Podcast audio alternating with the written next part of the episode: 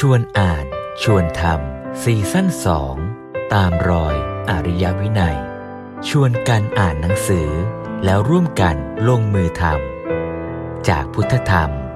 สู่การจัดตั้งวางระบบสังคม เพื่อการพัฒนาอย่างยั่งยืนสู่ความเป็นอริยะ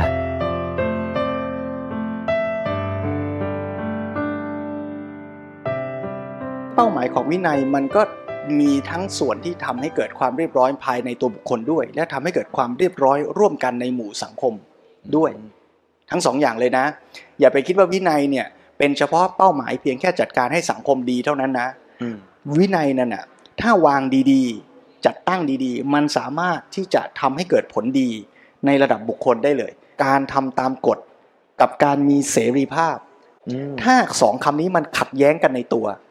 เราก็จะเดินหน้าประชาธิปไตยไปไม่ได้ เพราะถ้าอยากมีเสรีภาพต้องไม่ทำตามกฎ ถ้าจะมีกฎก็จะไม่มีเสรีภาพ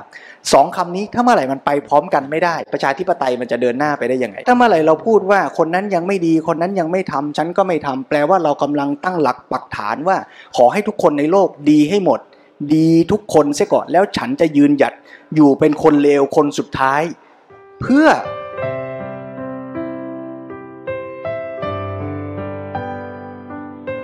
กิจกรรมตามรอยอริยวินัยปีนี้เราพูดกันด้วยเรื่องของการนำเอาความเข้าใจธรรมะเข้าใจชีวิต เข้าใจโลกตามเป็นจริง มาจัดตั้งวางระบบสังคมในเดือนมกราและกุมภาพันธ์ที่ผ่านไปเราคุยกันในหมวดเรื่องการศึกษาแนวพุทธ แล้วในช่วงมีนาเมษาพฤษภา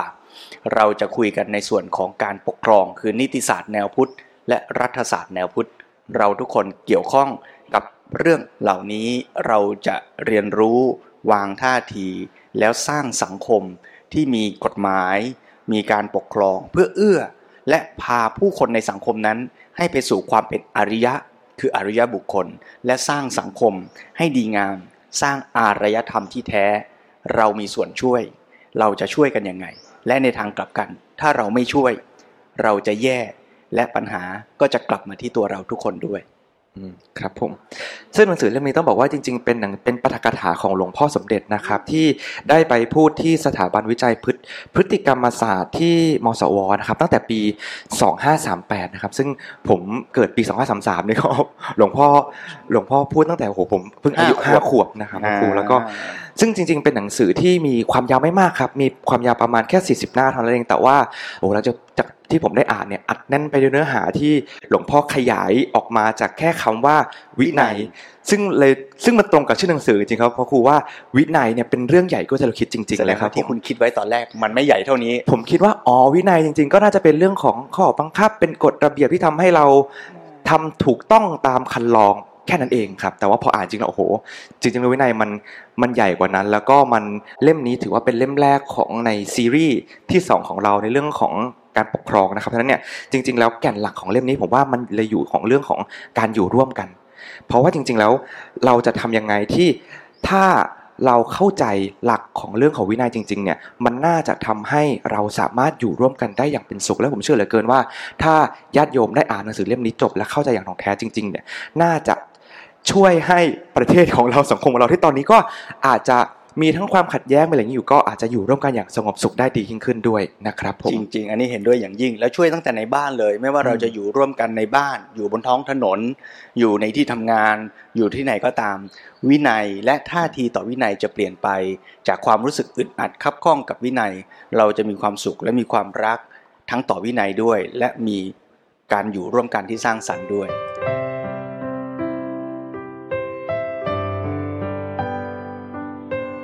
ตั้งแต่ผมอ่านมาตอนแรกผมก่อนที่ผมจะอ่านหนังสือเล่มนี้ผมก็ได้ยินมาหลายรอบเหมือนกันครับพระครูว่า เออเราบางครั้งเราก็เรียกว่าวินัยวินัยบางครั้งเราก็เรียกธรรมวินัยอะไรอย่างเงี้ยฮะซึ่งจริงๆสองคำนี้มันมันมีความหมายแตกต่างหรือว่าเหมือนกันในในแง่ของบริบทยังไงบ้างครับพระครูลองคำว่าธรรมกับวินัยเนี่ยจริง ๆ ในสมัยพุทธกาลเลยเนี่ยเวลาผู้คนเขาจะพูดถึงคำว่าพุทธศาสนาเนี่ยมันยังไม่มีคำว่าพุทธศาสนา ถ้าเขาจะถามว่าท่านบวชในศาสนาไหน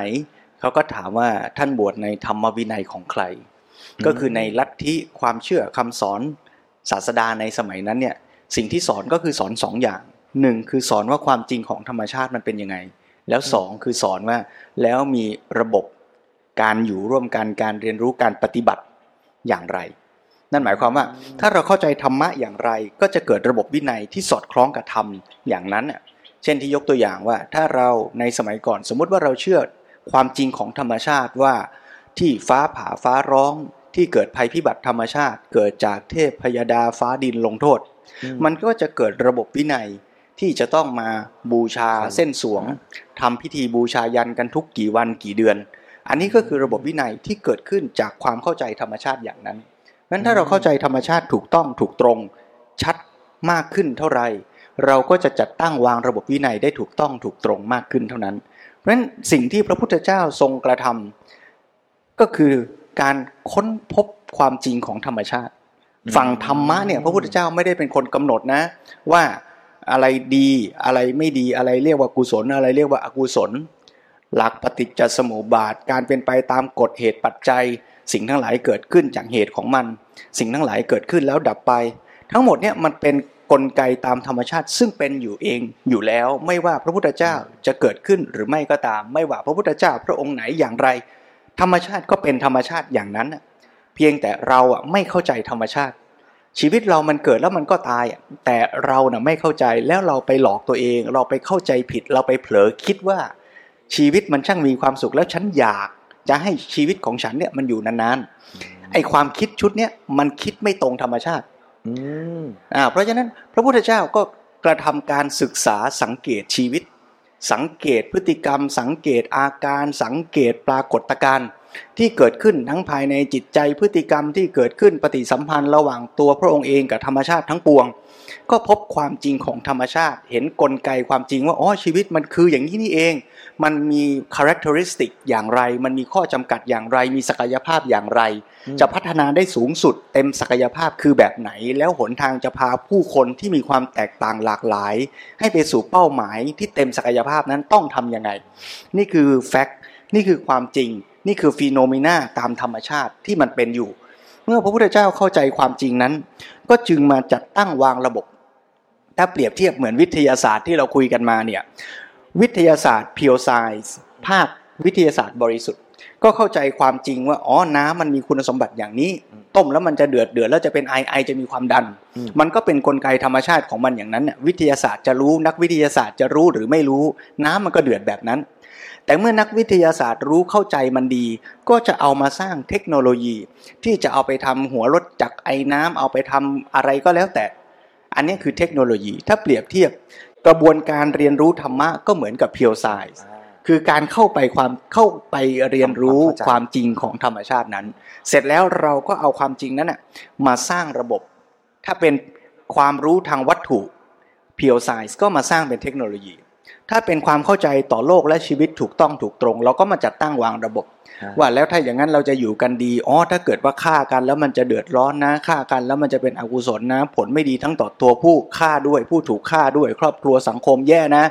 เราก็มาตั้งเป็นวินัยว่าอ่า ถ้าอย่างนั้นเราต้องฝึกกันนะ มีอะไรก็ให้พูดคุยกันดีๆ อย่าไปทะเลาะกัน อย่าไปฆ่ากัน อย่าไปถืออาวุธ มันก็เกิดเป็นวินัย ที่สอดคล้องกับความเข้าใจธรรมะ เพราะฉะนั้นมันอยู่ที่ว่าเข้าใจธรรมแบบไหน แล้วตั้งวินัยตรงตามธรรมสอดคล้องหรือเปล่าพอเท่าที่ฟังพระครูเมย์มาแปลว่าจริงๆมันมีสอง layer ถูกไหมฮะมันมี layer ที่ใหญ่กว่า layer ที่เป็นความจริงจริง ๆ เลย ที่ไม่ว่าใครจะค้นพบไม่ว่าอะไรก็ตาม มันเป็นอย่างนั้นนั่นแหละ มีอยู่แล้วแล้วก็อีก layer หนึ่งคือเป็น layer ที่มนุษย์พวกเรานี่แหละ ไป react หรือไปกระทำกับความจริงอันนั้น ซึ่ง ถ้าตามที่หนังสือของหลวงพ่อเขียนไว้เขาใช้คำว่ากฎของธรรมชาติ ก็เลยเรียกว่าธรรมใช่ครับครูแล้วก็กฎของมนุษย์ เราก็เลยมาจัดตั้งเป็นวินัยใช่ไหมครับใช่แล้วเมื่อกี้พูดถึงว่าสิ่งที่เราทำเนี่ยเมื่อกี้ทิศย้ำตรงที่ว่าตัวความจริงเนี่ยเราเข้าไปศึกษาเราเข้าไปค้นพบงั้นถ้าเป็นกรณีพุทธศาสนาเนี่ยก็เรียกว่าพระพุทธเจ้าทรงค้นพบความจริงของธรรมชาติ แล้วก็จัดตั้งวางระบบในการสอน ส่วนวินัยเนี่ยคือสิ่งที่พระพุทธเจ้าได้ทรงบัญญัติแยกกันนะ ธรรมะเนี่ยพระพุทธเจ้าไม่ได้บัญญัติพระพุทธเจ้าไปศึกษาค้นพบความจริงจะเรียกว่าบัญญัติก็บัญญัติในแง่ของเทคนิคเทอมที่จะใช้อธิบายว่าอาการอย่างนี้เนี่ยเรียกว่าไฮโดรเจน อาการอย่างนี้เนี่ยเรียกว่าออกซิเจน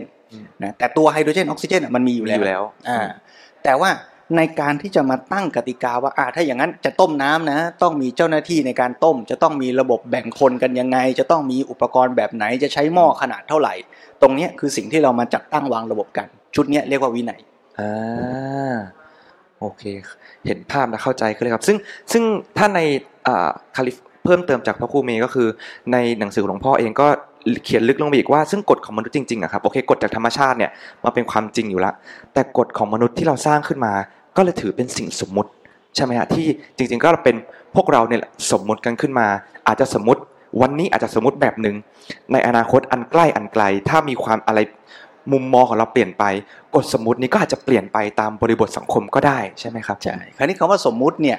เวลาเราคุยกันในภาษาไทยนี่ต้องระวัง บางทีเราไปเข้าใจผิดว่าสมมุติแปลว่าติต่าง ไม่อะมโนขึ้นมาเองเลยไม่จริงเลย ติต่างแปลว่าคิดลอยๆ แล้วแต่ละคนก็คิดไม่เหมือนกันก็ได้อืมเอาตามใจไม่ใช่อย่างนั้น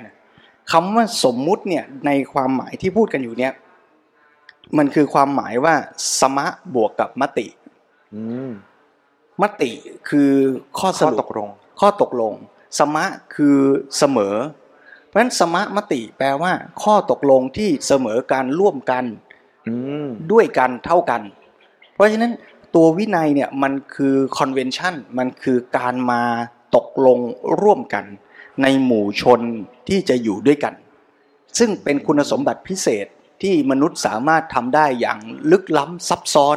ไปกว่าสัตว์ชนิดอื่น ๆ เรามีการกั้งกติกาไม่ว่าด่านการเงินด่านการซื้อขายด่านการเป็นอยู่ด่านการแสดงความเคารพอะไรต่างๆ เนี่ยนี่คือวินัยที่เป็นข้อตกลงร่วมกันอืมแต่ข้อตกลงร่วมกันในยอย่างที่ทิดว่า มันขึ้นอยู่กับยุคสมัยขึ้นอยู่กับผู้ที่จะกำหนด ว่าใครจะกำหนดกฎกติกาอย่างไร ถ้าในหมู่โจรก็มีวินัยนะอืมก็เป็นวินัยที่เกิดในหมู่โจรด้วยจุดประสงค์มุ่งหมายอย่างโจร ที่จะให้เกิดประโยชน์อย่างที่โจรต้องการ ก็ตั้งระบบวินัยกันขึ้นมา ว่าเออถ้าเกิดจะไปต้องไปพร้อมกันนะ ถ้าลักทรัพย์แล้วจะต้องฆ่าจะเอาทรัพย์หรืออะไรก็แล้ว แต่นั่นก็เป็นระบบวินัยเพราะฉะนั้นคำว่าวินัยมันคือข้อตกลงร่วมกัน ซึ่งมันยังไม่ได้บอกว่าดีหรือไม่หรือไม่ดี แล้วเราก็ไม่ได้มาพูดกันว่า เราจะต้อง follow หรือทำตามวินัยทุกข้อที่มีอยู่ในสังคมมนุษย์ปัจจุบันอ่าในทางกลับกัน เราต้องกลับมาเน้นย้ำกันด้วยว่า วินัยต้องอยู่บนฐานของธรรมนะอืม ถ้าวินัยข้อไหนมันไม่ถูกต้องตามธรรมมันอาจจะถูกตั้งมาด้วยเจตนาไม่ดีก็ได้ หรือถูกตั้งมาด้วยความที่ยังเข้าใจธรรมะไม่ถูกต้อง ก็ได้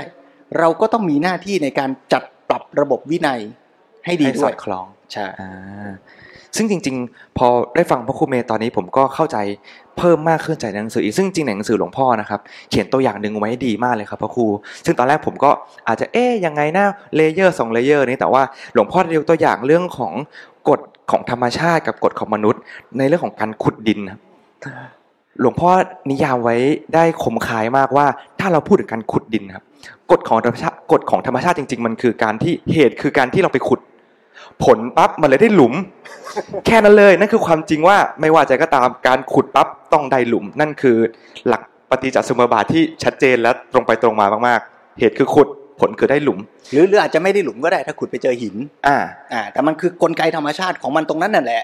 ความว่างเปล่าที่จะเกิดขึ้นตรงนั้นฮะแต่ว่าพอมาพูดถึงวินัยเลนบรุของวินัย หรือในกฎของมนุษย์ที่เรา เราสมมติเกิดขึ้นมาก็คืออ้าวแล้วในระหว่างคนกับคนล่ะ ถ้าสมมุติว่าเราไปจ้าง ผมไปจ้างให้นายเอไปขุดหลุมโอเค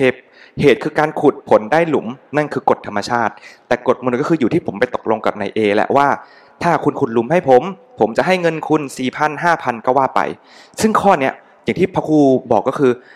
ถ้าสมมติเขาขุดดี ผมก็บริบทเปลี่ยนไปผมอาจจะเพิ่มให้เขาเป็นหนึ่งหมื่นก็ได้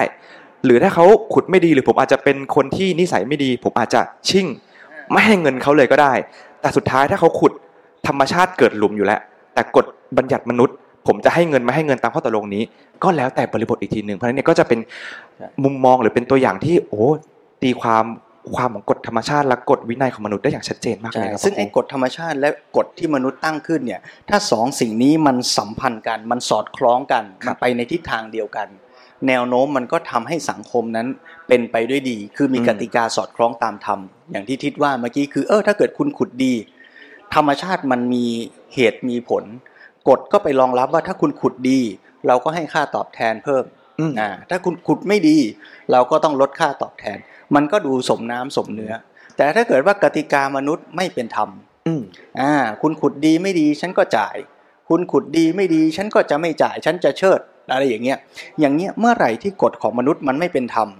สังคมมนุษย์มันก็จะอยู่ยากลำบากอืมเมื่อกี้พูดตัวอย่างในฝั่งผู้จ่ายเงิน ในฝั่งผู้รับเงินที่หลวงพ่อสมเด็จพูดไว้ในตัวอย่างขุดดินนี่ก็เหมือนกัน คือถ้าเมื่อไหร่เราไปรับจ้างขุดดิน แล้วเรามองที่ตัวปลายทางผิดจุดอืมคือมองแยกระหว่างเหตุตามธรรมกับเหตุตามสมมุติไม่ตรง เราก็อาจจะเอาจิตเอาใจเราทั้งหมดไปอยู่กับสมมุติอย่างเดียว แล้วไม่เห็นเหตุผลของการไปขุดดินวันนั้นที่เป็นผลตามธรรมด้วย เราก็เลยไปหวังอยู่แต่เงินเดือนหรือค่าจ้างอย่างเดียว อันนี้อาจจะกลับมาถามที่ตัวเราชวนอ่านแล้วก็ลองชวนทำด้วยการกลับมาลองสังเกตชีวิตจริงของเราดูว่า ในขณะที่เรากำลังไปทำงานแต่ละเช้าแต่ละเช้า หรือว่าเราไปเรียนหนังสือเนี่ยเรามุ่งประโยชน์ผลที่จะเกิดขึ้นตามธรรมชัดเจนหรือไม่อืม ว่าการที่เราไปทำงานเป็นคุณหมอ เป็นคุณครู เป็นนักธุรกิจ เรากำลังทำประโยชน์ตามธรรมอะไรอยู่ เรากำลังทำให้ผู้คนมีความรู้ เรากำลังทำให้ผู้คนมีสุขภาพดี เรากำลังทำให้บ้านเรือน อาคารออฟฟิศสะอาดขึ้น เพื่อคนเดินไปเดินมาจะได้ปลอดภัย มันมีผลตามธรรมอยู่ตรงนั้นด้วย ถ้าเราเห็นผลตามธรรมในขณะที่เราทำมันก็จะมีความสุขจาก ผลตามธรรมที่เกิดขึ้นจริงจริง ๆ นั้นด้วยว่าเออขุดแล้วเนี่ยเห็นหลุมปรากฏ เห็นความเติบโตก้าวหน้าของผลงานที่เกิดขึ้นๆอืมเห็นกระบวนการที่มันทำไปแล้วมันค่อย ๆ เติบโตไปตามลำดับ แม้ว่ามันยังไม่ถึงขั้นที่จะได้รับรางวัล ยังไม่ถึงขั้นที่จะได้รับโบนัสเงินเดือนครับมันก็สุขในแต่ละขณะไปด้วย ความสุขของการทำงานมันก็ไม่ได้ไปรออยู่ที่ ผลโดยสมมุติอย่างเดียวอืมแล้วผลโดยธรรมที่ว่าเนี้ยมันก็ไม่ได้อยู่ที่ตัวผลงานคือหลุมอย่างเดียวด้วยนะ แต่มันอยู่ที่ตัวผู้กระทำในขณะที่ขุดหลุมลงไปร่างกาย กล้ามเนื้อก็แข็งแรงขึ้น ทักษะเทคนิค ความรู้ในการขุดหลุมก็ชำนาญมากขึ้น เราทำงานทุกวันทุกวันเนี่ยมันได้ผลตามธรรมทั้งตัวผลงานด้วย ทั้งตัวเราด้วย เหมือนผมเคยอ่านหนังสือเจอ มันจะมีช่วงหนึ่งที่ในสมัยอเมริกากับรัสเซีย แข่งกันจะไปนอกโลกกันประธานาธิบดีสมัยโนไม่ได้ประธานอเมริกาช่วงนั้นเขาบอกว่าเขาเดินไปที่นาซาครับพระครูแล้วก็ได้ไปเจอกับพันโรงท่านหนึ่งเขาก็ถามว่าเออเนี่ย พันโรงเนี่ยมีหน้าที่ทำอะไร ซึ่งพันโรงตอบกลับมา ถ้าเป็นพันทั่วไปก็จะอ๋อฉันดิฉันก็จะมากวาดพื้นให้เฉยๆค่ะอะไรอย่างเงี้ยมากวาดพื้นทำความสะอาดเช็ดถูทั่วไป แต่พันโรงท่านนั้นตอบว่า ดิฉันมาเป็นส่วนหนึ่งของการให้การปล่อยจรวดไปดวงจันทร์สมบูรณ์มากยิ่งขึ้นโอ้โหฟังประโยคนี้นี่ผมว่ามันใกล้เคียงกับที่พระครูเล่าเมื่อกี้นี้เลยคือ ไม่ใช่แค่เรามองกฎของบัญญัติวินัยอย่างเดียวว่า มาทำงานกวาดพื้น ฉันก็กวาดพื้นตามหน้าที่ได้เงินเดือนไป แต่อันนี้มองถึงวิชั่นมองถึงคุณค่าแท้จริงขององค์กรลึกไปกว่านั้นว่านาซาต้องการปล่อยจรวดไปดวงจันทร์เพราะฉะนั้นเนี่ยหน้าที่ของเขาก็การทำความสะอาดที่ดีเนี่ยจะช่วยให้พนักงานเดินแล้วไม่ลื่นหัวแตกแล้ว พาไปดวงจันทร์ได้อย่างน้อยก็เป็นเศษเสี้ยวหนึ่งผมรู้สึกว่าเรื่องนี้เป็นเรื่องแบบที่ตรงมากๆเลย ซึ่งอันเนี้ยถ้าเราช่วยกันมองจริง ๆ ในทุกงานที่เรากำลังทำอยู่ เราอาจจะเห็นคุณค่าอย่างเนี้ยจริง ๆ และหลวงพ่อสมเด็จพูดเรื่องเนี้ยถ้าใครสนใจอ่านเพิ่มเติมได้ในหนังสือชื่อว่าทำอย่างไรจะให้งานประสานกับความสุข ความสุขขั้นที่หนึ่งคือความสุขจากรายได้ผลตอบแทนครับความสุขขั้นที่สองคือการที่เราเห็นคุณค่าของตัวงานที่เราทำ แล้วความสุขขั้นที่สามคือความสุขที่เราเห็นการพัฒนาภายในตัวเราด้วย แล้วสามขั้นเนี้ยมันต่างกันนะ ถ้าเราหวังความสุขขั้นที่หนึ่งอย่างเดียว ถ้าเกิดว่างานนั้นแม้สำเร็จแต่ขายไม่ออก อืมแม้สำเร็จแต่เจ้านายไม่ชม ไม่สุขเราก็จะทุกข์เราทุกข์แต่ถ้าเรามาได้ถึงขั้นที่สองคือทำงานสำเร็จแล้วสุข เมื่อเราได้ทำงานงานประสบความสำเร็จ ไม่ว่าเจ้านายจะชมไม่ชม ฉันก็สุข ไม่ว่าคนจะซื้อหรือไม่ซื้อฉันสุขแล้ว แล้วเราก็ค่อยๆทำให้มันดีขึ้น จนเจ้านายเห็นด้วยลูกค้าซื้อมันก็สุขสองเด้งจริง ๆ ก็คือขั้นสองคือเราไม่ได้ไปยึดโยงกับปัจจัยภายนอกแล้วใช่เป็นอยู่ที่ภายปัจจัยภายในของเรา แต่ไม่ได้หมายถึงเราปฏิเสธไม่เอานะครับเราเอาแต่ว่าเราก็มีความสุขในขั้นที่สองด้วยนะไม่ใช่ว่าทำเพื่อฉันจะไม่เอาเงินเดือนไม่ใช่อย่างนั้นอืมไอ้เงินเดือนมันก็ต้องเอาได้อยู่ตามแล้วเหตุตามผลอยู่แล้วล่ะเพียงแต่ในขณะที่ทำเนี่ยเราเป็นหมอรักษาคนไข้ เราจะรอแต่เงินเดือนหรือเราจะมีความสุขในทุกเคสที่เราได้ช่วย ทุกความอิ่มเอมที่ได้เกื้อกูลผู้คน แต่ว่าถ้าเราไปถึงขั้นที่สองไม่ไปถึงขั้นสุดท้ายเนี่ย บางครั้งงานมันไม่ได้สำเร็จทุกงานอืมบางครั้งงานที่ล้มเหลว บางครั้งงานที่อยู่ในระหว่างการเรียนรู้ฝึกหัด ถ้าเราคิดว่ามันต้องสำเร็จเท่านั้นฉันจึงจะสุขก็อาจจะทุกข์อีกอยู่ดี แต่ถ้าเรามาถึงขั้นที่สูงสุดก็คือว่า เราเห็นประโยชน์ที่เกิดกับตัวเรา ซึ่งก็คือสภาวะตามธรรมเหมือนกัน ที่เราได้เรียนรู้แม้จะล้มเหลว ฉันก็มีประสบการณ์เพิ่มขึ้น แต่ไม่ได้หมายความว่าทำแบบไม่ตั้งใจให้มันล้มเหลวนะ แต่เมื่อมันพลาดมันยังไม่สำเร็จ เราก็เรียนรู้เก็บเกี่ยวประสบการณ์ แม้วันนี้มันมีปัญหามีอุปสรรค ฉันก็สนุกกับการที่จะได้แก้ไขเรียนรู้ฝึกฝนค้นคว้าเพิ่มเติม มันก็จะสุขไปทุกขณะ ไม่ใช่เฉพาะตอนเจ้านายให้รางวัล หรือได้ผลตอบแทน ไม่ใช่สุขเฉพาะตอนที่งานสำเร็จปรากฏผล แต่สุขในทุกขณะที่ของเราทำการทำงานคือการเรียนรู้ฝึกหัดและพัฒนาตน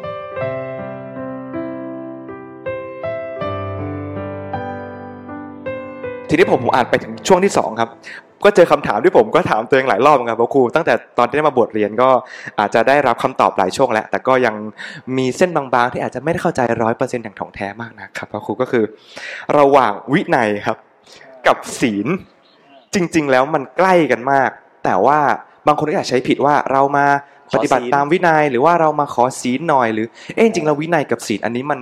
เหมือนแตกต่างในบริบทไหนยังไงบ้างครับพระครูอ่าโอเคเอ่ออันนี้เนี่ย อาตมาเข้าใจว่า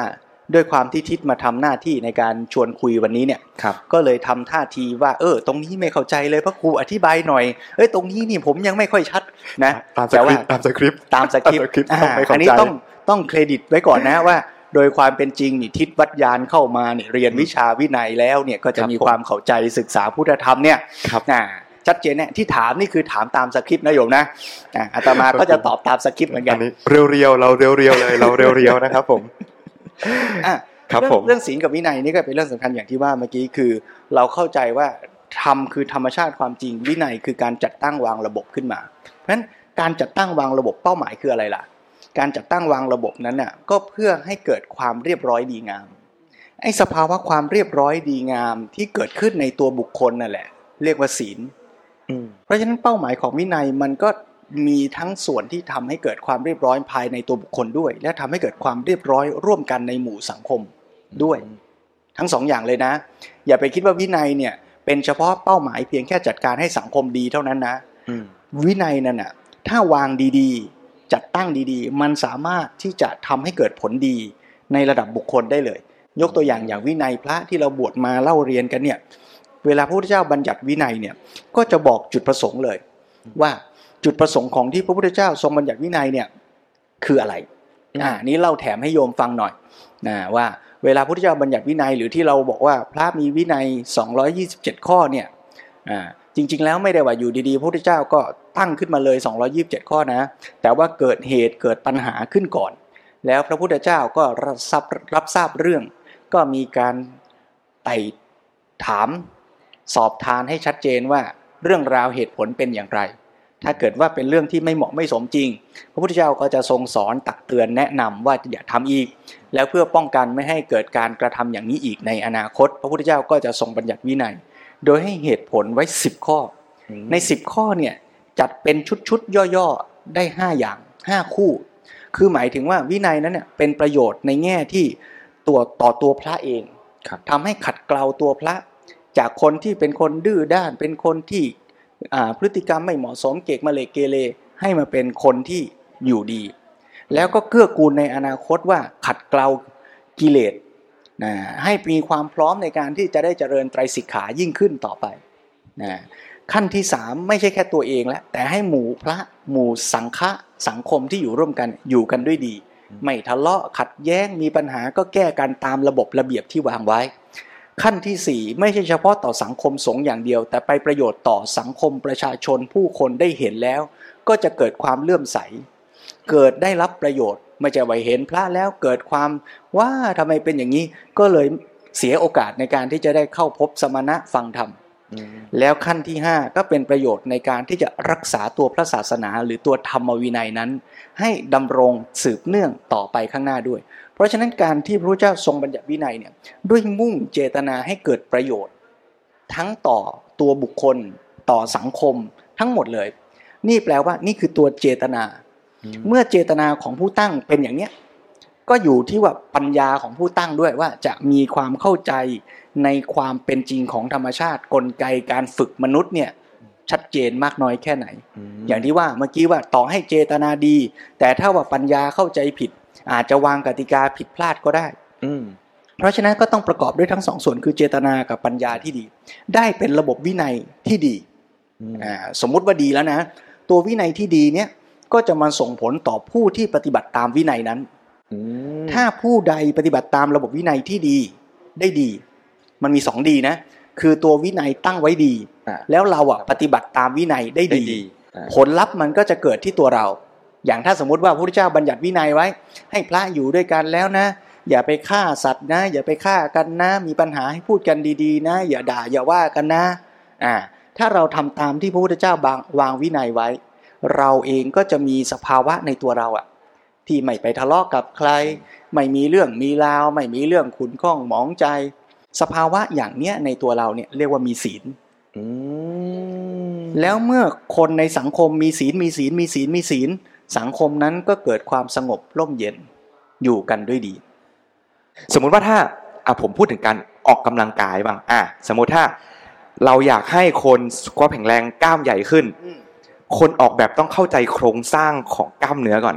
แล้วไปออกแบบเครื่องยกน้ำหนักที่ถูกต้องไอ้เครื่องยกน้ำหนักเนี้ยคือวินัย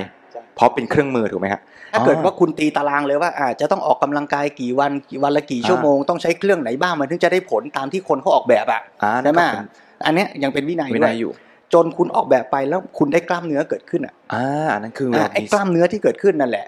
คือสภาวะมีสศีมาลศีลอ๋อโอเคเพราะฉะนั้นจริง ๆ โดยกลไกธรรมชาติทั้งหมดกระบวนการฝึกในพุทธศาสนาเนี่ยไม่ว่าศีลสมาธิปัญญาเนี่ยมันก็ต้องฝึกอย่างเงี้ย คือมีเป้าหมายแล้วก็มีเครื่องมือที่จะนำไปสู่เป้าหมาย อืมอ่า อย่างเมื่อกี้ยกตัวอย่างอย่างที่ทิศว่าอยากมีกล้ามเนื้อ แข็งแรงก็ต้องไปทำกระบวนการคือมีเครื่องออกกำลังกาย แล้วก็ออกกำลังกายตามสเต็ปนะ คุณถึงจะมีกล้ามเนื้ออ่าแล้วถ้าคุณอยากมีศีลล่ะ ศีลสมาธิปัญญาเนี่ยไตรสิกขาเนี่ยครับอยากมีศีลทำไงอะ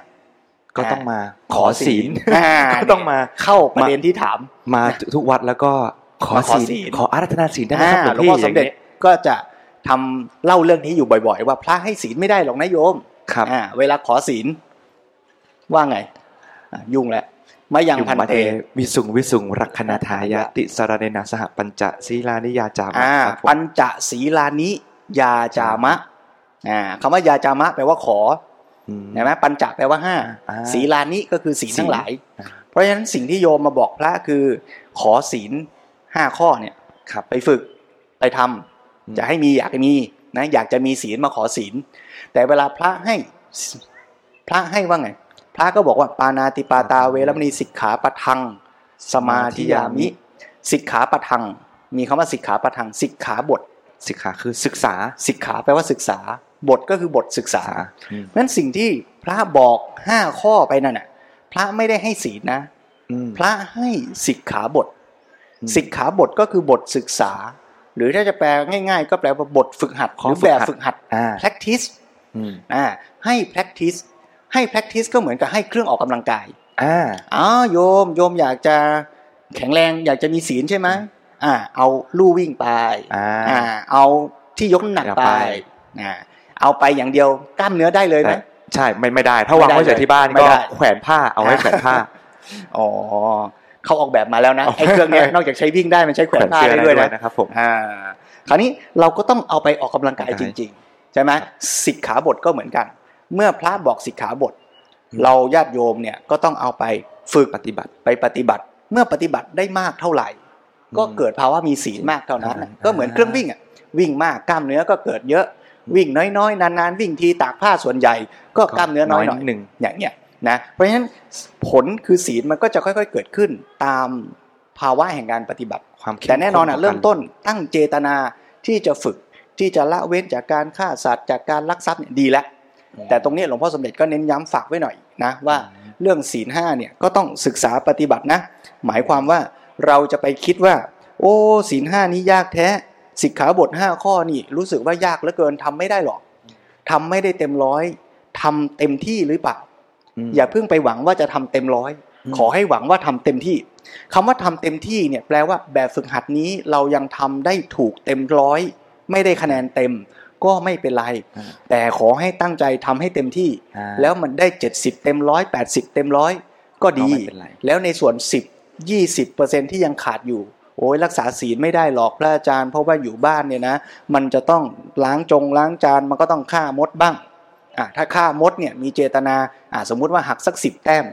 แต่ไอ้ที่เหลือ 90อะยังตั้งใจอยู่ไหมนะอย่าไปเอาข้ออ้างว่า 10%ทำไม่ได้ แล้ว 90%ก็เลยไม่ทำซะเลยนะข้อนี้ทำไม่ได้ งั้นฉันก็ไม่ถือละห้าข้อเหล้าก็เลยกินไปซะเลย พูดโกหกก็พูดไปซะ อย่างนี้เนี่ยเราก็พลาดโอกาสในการที่จะฝึกหัด เพราะฉะนั้นชวนมองว่าสิกขาบท 5 ข้อหรือศีลห้าเนี่ยไม่ใช่ ลัทธิความเชื่อแบบศาสนาอื่นว่าเป็นองค์การพระเจ้าทำแล้วตกนรกทำผิดแล้วตกนรก แต่มันคือ practice มันคือแบบฝึกหัด ไม่ใช่ว่าถ้าฉันไม่สมาทาน แล้วฉันทำผิด ฉันจะได้ไม่ผิดอืมแต่การสมาทานมันคือ practice แสดงความตั้งใจว่าเราจะได้ฝึก จากเดิมที่เราได้ศูนย์แต้มเราก็จะได้ 60 70 80 ไปเรื่อยๆ มองว่า practice มันคือการฝึกและพัฒนาเราไปในทางบวกที่ดีขึ้นไม่ใช่ว่าพอสมาทานศีลแล้วตายแล้วถ้าทำผิดติดลบทำผิดติดลบอืมทำผิดติดลบ ตรงกันข้าม คือถ้าไม่สมาทานเนี่ยแต้มบวกกันมันก็ไม่ได้ขึ้นสิอืมเพราะฉะนั้นเราต้องมามองวินัยในแง่ว่าเป็นเครื่องมือฝึกอย่างนี้มขอต่อแถมอีกหน่อย ก็คือว่าเมื่อกี้พูดถึงศีลสมาธิปัญญา ระบบการฝึกในพุทธศาสนาก็แบบนั้นหมด ถ้าโยมอยากมีศีลก็ต้องมารับสิกขาบท เรียนรู้สิกขาบท นำไปฝึกปฏิบัติอืมถ้าอยากจะมีสมาธิก็ต้องเรียนกรรมฐานอ่าแล้วก็เอาไปฝึกปฏิบัติมอยากมีปัญญาก็ต้องมารับหนังสือไปอ่าน เอาเรื่องราวที่ได้ฟังเอาไปคิดอืมหรือว่าเอาวิปัสสนากรรมฐานไปฝึกปฏิบัติ ให้มีความเข้าใจชีวิตตามเป็นจริงเพราะฉะนั้นจะเห็นว่าทั้งหมดมันมีเครื่องฝึกอืมแล้วมันก็ต้องลงมือฝึก มันถึงจะได้ผลคือมีศีล มีสมาธิมีปัญญา ซึ่งก็จะเห็นได้ชัดเลยว่าเพราะฉะนั้นศาสนาพุทธก็เป็นศาสนาแห่งการปฏิบัติจริงๆนะพระครูคือ ไม่ได้หมายความว่าเรามาวัดกันแล้ว เรามาขอสมาทานศีลแล้ว ยกมือไหว้ปั๊บโอเคกลับบ้านไป เรามีศีลห้าครบเรียบร้อยไม่ใช่อย่างนั้น เราก็ต้องเหมือนเรามาสมาทานเหมือนไกลๆว่าเรามาสัญญากับพระ พระให้ข้อฝึกหัดมาแล้ว เราก็มาสมาทานว่าโอเค เดี๋ยวเราจะไปปฏิบัติตามศีลห้าข้อนี้นะครับผมจริง ๆ เลยตัวสมาทานมันคือการตั้งเจตนาน่ะ นะจริงๆจะตั้งกับตัวเองก็ได้อืมแต่ถ้ารู้สึกว่ามาบอกกับพระด้วย แล้วมันเข้มข้นเข้มแข็งทำให้เรามีกำลังจิตกำลังใจจะทำได้เต็มที่ดีขึ้น ก็ดีก็ดีครับผม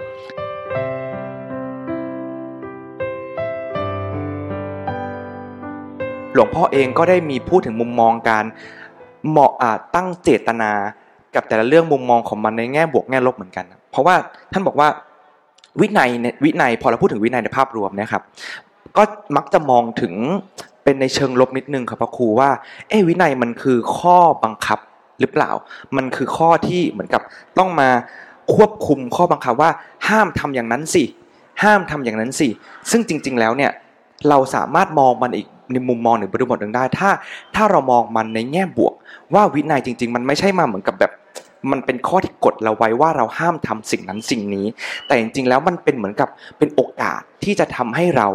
มีชีวิตที่ดีขึ้น มีการอยู่ร่วมกันในสังคมที่สงบสุขมากขึ้น ผมคิดว่าการมองในบริบทเนี่ยผมในฐานะที่ผมเป็นผู้อ่านนะครับผมไม่เคยมองแบบนี้ ผมรู้สึกพอเราฟังข้อวินัยข้อบังคับปั๊บโอเค มันเป็นกฎระเบียบที่เราจัดตั้งเป็นข้อสมมติที่เราจัดตั้งกันขึ้นมา แล้วมันก็เป็นเชิงเชิงอาจจะไม่ได้เคยมองว่าเป็นนกาทีฟเป็นข้อติดลบ แต่มันมองในแง่ของเป็นข้อห้ามที่เราต้องไม่ทำแบบนั้นกัน แต่พอมองแบบนั้นนะครับพอหลวงพ่อได้มาชี้แจงไขให้มันชัดมากขึ้นผมเห็นเลยว่า เออ ถ้าเรามองในแง่บวกปั๊บเนี่ยมันมันดูมีแรงจูงใจให้เราอยากทำตามข้อบังคับมากกว่าการที่มาเหมือนกับเป็นคำสั่งว่า ห้ามทำแบบนั้นถ้าทำแบบนั้นจะผิดน่าจะถูกจับเข้าคุกนะเออแต่เรามองว่าถ้าเราไม่ทำแบบนั้นสังคมจะดีขึ้นได้ อยู่สงบสุขได้เออมันดีกว่าเยอะเลยครับพระครู เวลาพูดเรื่องเนี้ย อาตมานะเห็นด้วยครับ แต่ว่าพอไปคุยในบริบทสังคมจริง ๆ เนี่ยอืมอาตมาอยากรีมาร์กตรงนี้ไว้หน่อย หมายเหตุตรงนี้ไว้นิดว่า ที่เมื่อกี้ทิศพูดว่าวินัยมันมีความหมายเชิงบวกอะมันต้องอยู่บนความเข้าใจว่าคือวินัยที่ดี อืมด้วยนะครับ ไม่อย่างนั้นประโยคที่ทิศพูดมาทั้งหมดเนี่ย จะมีผู้ฟังบางส่วนที่ฟังแล้วรู้สึก เอ๊ะ และไม่เห็นด้วย ตุยตุยตะหงุดตะหงิดอยู่ตลอดทั้งประโยค ที่เราจะคุยกันต่อจากนี้เลยทีเดียวแหละครับ เพราะว่าในสังคมจริง ๆ ท่านคิดว่ามีไหมวินัยที่มันไม่ดีอะอ้วินัยที่มันไม่เป็นธรรมอะก็น่าจะมีครับวินัยหรือกฎหมายหรือกติกาในโรงเรียนก็ตามที่มันออกแบบมาเพื่อกดขี่มหรือด้วยเจตนาที่ต้องการเอารัดเอาเปรียบจากคนกลุ่มหนึ่ง มาเอาเปรียบคนกลุ่มหนึ่ง ถ้าเรามองไปในประวัติศาสตร์ อาจจะมีมากมายกฎหมายในสมัยของลัทธิการล่าอาณานิคมอืมที่เจ้าอาณานิคมก็ออกกฎ ซึ่งก็คือวินัยอะก็คือกฎหมาย เพื่อเอารัดเอาเปรียบ แล้วเป็นกฎหมายเชิงลบ ที่จะทำให้เกิดผลเสียต่อผู้คนจริงๆอะหรืออาจจะเรียกว่าเกิดผลเสียเยอะ ผลดีแม้มี ก็อาจจะมีแหละ แต่ว่าผลเสียมันมีมากอยู่จริง ๆ ก็มีอืมเพ ราะฉะนั้นในการที่เราจะพูดและเชิญชวนกันให้มาเห็นวินัยในฐานะที่เป็นเชิงบวก คือในการสร้างสรรค์และพัฒนาสังคมเนี่ยเราคงต้อง remark กันตรงนี้ชัด ๆ ไว้ก่อนว่า เรากำลังพูดถึงข้อวินัยที่ออกแบบมาเพื่อการเป็นธรรมสร้างสรรค์ และอยู่บนฐานของธรรมจริง ๆ ก่อนนะอืมเพื่อไม่ได้ตีขลุ่ม แล้วจะมาชวนกันว่าทุกคนจะต้องเห็นด้วยกับทุกวินัยที่มีอยู่ในโลกใบนี้ที่มันเป็นอยู่อืมตรวจสอบ แล้วตรงนี้แหละ มันก็จะต้องคุยกันอีกยาว แล้วเดี๋ยวจะชวนคุยในเดือนสัปดาห์ต่อๆไปด้วย ไม่ว่าจะเป็นเรื่องของนิติศาสตร์แนวพุทธการออกกฎหมายการบังคับใช้กฎหมายต่างๆเนี่ยก็ต้องเน้นย้ำว่าไอกระบวนการได้มาของวินัยนั้นมันต้องเป็นวินัยที่ดีด้วยนะ พ่อแม่จะตั้งกติกากับลูกในบ้าน ผู้บริหารประเทศจะตั้งกติกาในสังคม มันต้องเป็นธรรมก่อนอืมแล้วไอ้กติกาที่เป็นธรรมนั้นน่ะ นั่นคือฝั่งผู้ออกกติกา ส่วนเราในฝั่งผู้ที่อยู่ภายใต้กติกานั้น เราก็มีหน้าที่ในการที่จะตรวจสอบคัดกรองอืมตัวกติกานั้น ที่อย่างนั้นถ้าเป็นสังคมที่ประชาชนในสังคมมีส่วนมีสิทธิ์ ในการที่จะแสดงความคิดความเห็น หรือร่วมมีส่วนร่วมในการออกกฎหมาย เปลี่ยนแปลงกฎหมาย อันไหนที่มันไม่เป็นธรรมไม่เหมาะสม ไม่ได้หมายความว่าไม่ถูกใจเราอืมแต่มันไม่เป็นธรรมเนี่ยก็ต้องร่วมกันและรับผิดชอบด้วยกันในสังคมนั้น ที่จะเปลี่ยนแปลงปรับปรุงแก้ไขให้ดีด้วยอืมคราวนี้มาพูดในส่วนว่าถ้ากฎนั้นกติกานั้นมันเป็นธรรมเราเห็นประโยชน์ ตรงนี้แหละ เราก็จะมามองกันให้ชัดว่า ในกติกาที่เป็นธรรมเนี่ยมันไม่ได้มีบทบาทในเชิงลบ คือตั้งใจจะมากดบังคับอืมข่มขี่กันเท่านั้น แต่มันมีประโยชน์ด้วยอ่า ตัวอย่างง่าย ๆ ที่มักจะยกกันบ่อย ๆ ในเรื่องนี้ก็คือกฎจราจรอืมคือไฟเขียวไฟแดงเนี่ยก็คิดว่าผู้ที่กำหนดกติกานี้ก็คงจะมุ่งหมายเจตนาดี แล้วก็กำหนดเป็นธรรมอยู่พอสมควรละว่าถ้าเกิดว่าไม่มีไฟเขียวไฟแดงเนี่ยต่างคนต่างวิ่งต่างคนต่างไป โอกาสที่จะเกิดภัยอุบัติเหตุก็มีมาก ก็เลยตั้งกติกาวางวินัยว่า เอาไฟมาเปิดสลับกันนะ ถ้าแดงให้หยุดถ้าเขียวให้ไป ไฟเหลืองคือให้เร่ง เอาเหรอกติกาเขาตั้งไว้อย่างนั้นอาตมาเข้าใจผิดชะลอนะครับชะลอเหรอไฟเหลืองให้ชะลอตกลงกันให้ดีนะ สมมตินี่มันต้องมติให้ตรงกันนะนะคราวนี้พอมันมีกติกาอย่างนี้เนี่ย เราเมื่อจะไปขับรถอยู่ตรงนั้นเนี่ย เราจะมองไฟเขียวไฟแดงว่ามันคือข้อที่มาบีบบังคับเรา แทนที่เราจะมีอิสระเสรี อยากจะไปฉันก็ไปได้ทำไมฉันจะต้องมาหยุดด้วยล่ะอืม ถ้าเราคิดอย่างนี้เราก็จะรู้สึกว่าไฟเขียวไฟแดงเนี่ยมันเป็นสิ่งเชิงลบอืมที่มากดบังคับทำให้ฉันฝืนใจทำตามใจอืมฝืนใจทำตามอยากสิ่งที่อยากทำไม่ได้อืมแต่ถ้าเรามองใหม่ว่าไฟเขียวไฟแดงมันมีประโยชน์อะไร มันเกื้อกูลต่อใครยังไง ถ้าเราเห็นประโยชน์ชัด เห็นคุณค่าชัดและเห็นโทษของการที่ละเมิดวินัยชัด เราก็จะหยุดเราก็จะไปเราก็จะทำตามข้อวินัยนั้นเนี่ย อย่างเต็มอกเต็มใจแล้วได้รับประโยชน์เต็มที่อืมจากข้อวินัยนั้นด้วย ซึ่งย้ำว่าข้อวินัยนั้นต้องเป็นวินัยที่อยู่บนฐานของธรรมด้วย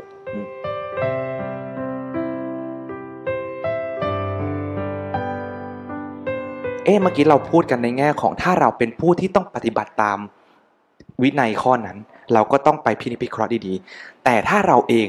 มีบทบาทถ้าเราไม่ได้มองในภาพใหญ่มาก เราเอง ได้เป็นผู้ที่มีบทบาทในการออกวินัยเหล่านั้น เราเองก็ควรที่จะตั้งกฎวินัยให้เป็นไปตามธรรมด้วย ไม่ว่าจะเป็นสังคมครอบครัว สังคมที่ทำงานอะไรก็ตาม ใช่ อันนี้เนี่ยเดี๋ยวเราคุยกันในรายละเอียดอีกทีเรื่องนิติศาสตร์แนวพุทธอืมซึ่งไม่ได้หมายถึงการออกกฎหมายในระดับประเทศเท่านั้นนะแม้แต่กฎกติกาในบ้านเนี่ยเราจะให้รางวัลลูกอืมบนเงื่อนไขอะไรอะมันก็อยู่ที่เจตนากับปัญญาสองอย่าง หลวงพ่อสมเด็จเนี่ย สรุปประเด็นนี้ให้ว่าการบัญญัติวินัยเนี่ยต้องมีองค์ประกอบสำคัญสองอย่าง คือเจตนากับปัญญา ซึ่งสองอย่างเนี้ยดีแค่ไหนก็จะได้วินัยที่ดีแค่นั้นอืมหนึ่งคือเจตนาดีหรือเปล่า ถ้าเราตั้งเจตนาว่าเราจะออกกติกาเพื่อจะปล้นให้ได้มากที่สุด เพื่อจะเอาเปรียบคนให้ได้มากที่สุด เพื่อที่จะทำให้เราได้ประโยชน์ที่สุด เพื่อที่จะทำให้คนทั้งหลายสยบยอมต่ออำนาจของเรามากที่สุด เพื่อเราจะได้เอาเปรียบคนอื่นในสังคมมากที่สุด ถ้าตั้งเจตนาอย่างนี้เสียแล้วเนี่ยยิ่งมีปัญญามาก วินัยที่ออกมาก็ยิ่งแย่อ่าอ่าสมัยก่อนเคยออกกติกาปัญญายังน้อยออกแล้วเอาเปรียบคนได้น้อย เจตนาเดิมนั่นแหละ แต่ปัญญาเพิ่มขึ้นฉลาดขึ้น มีโอกาสร่างใหม่ ตั้งใหม่ ก็ตั้งกติกาใหม่ ให้มันเอาเปรียบคนได้เต็มที่มากขึ้น หนักมากขึ้น อย่างนี้เรียกว่าถ้าเจตนาไม่ดีเสียแล้ว ครับ ปัญญาก็จะยิ่งไปเสริมไอ้เจตนานั้นน่ะแย่ลงไปอีก ให้มันแยกกันไปเต็มที่อืมใช่ไหมแต่ถ้าเจตนาดี อยากจะให้สังคมดี อยากจะให้ผู้คนอยู่กันอย่างมีสุข ไม่ได้หวังประโยชน์ฝ่ายใดฝ่ายหนึ่งคราวนี้อยู่ที่ปัญญาอีก อืมถ้าเกิดว่าเจตนาดีก็จริงครับ แต่ปัญญายังไม่รู้เข้าใจ อืมก็อาจจะวางกติกาแล้วมันไม่ work มันไม่ฟังก์ชัน อ่า เราก็ต้องค่อยๆศึกษาเรียนรู้ครับเห็นข้อบกพร่องตั้งกฎหมายสร้างกติกาอย่างนี้แล้วไม่ work อ่าเจตนาอยากจะให้ลูกตั้งใจอ่านหนังสือนี่แหละ เอ๊ะจะตั้งยังไงดี ถ้าความเข้าใจต่อโลกและชีวิตยังมีน้อย ก็อาจจะตั้งโดยการใช้อุปกรณ์เอาไปล่อว่าเออถ้าลูกตั้งใจเรียนได้ที่หนึ่งนะ เดี๋ยวแม่ให้รางวัลอืมเจตนาดีนะ อยากให้ลูกตั้งใจอ่านหนังสือ แต่ว่าด้วยความเข้าใจในกลไกวิถีการพัฒนาชีวิตเราอาจจะเข้าใจได้เท่านั้นแหละ เราก็เลยสร้างวิธีดีที่สุดได้เท่านั้นเท่านั้น แต่ถ้าปัญญาเราชัดขึ้นว่าเออจริง ๆ ลูกเก่งไม่จำเป็นต้องแปลว่าแข่งกับคนอื่นนี่อืมแต่เอาความตั้งใจอ่านหนังสือ เอาความขยันขันแข็งเอาฉันทะในการศึกษา ก็อาจจะเกิดวินัยแบบใหม่ ว่าเออไม่จำเป็นต้องได้ที่หนึ่งก็ได้ลูก แต่ลูกตั้งใจอ่านหนังสือนะ ลูกมีความสุขในการอ่านหนังสือนะเออแม่ชื่นชมและแม่ให้รางวัลละอืมอ่าหรือมากไปกว่านั้นแม่เห็นปัญญาอีกว่า การพัฒนามนุษย์ไม่ได้อยู่ที่ลูกคนเดียว แต่ลูกต้องเกี่ยวข้องสัมพันธ์กับโลกอีก เพราะฉะนั้นถ้าเกิดลูกสามารถที่จะไปสอนคนอื่นได้ไปช่วยติวเพื่อนได้ โอ้แม่ให้รางวัล เพราะฉะนั้นมันอยู่ที่ปัญญาอีกว่าเจตนาแล้วปัญญาแค่ไหน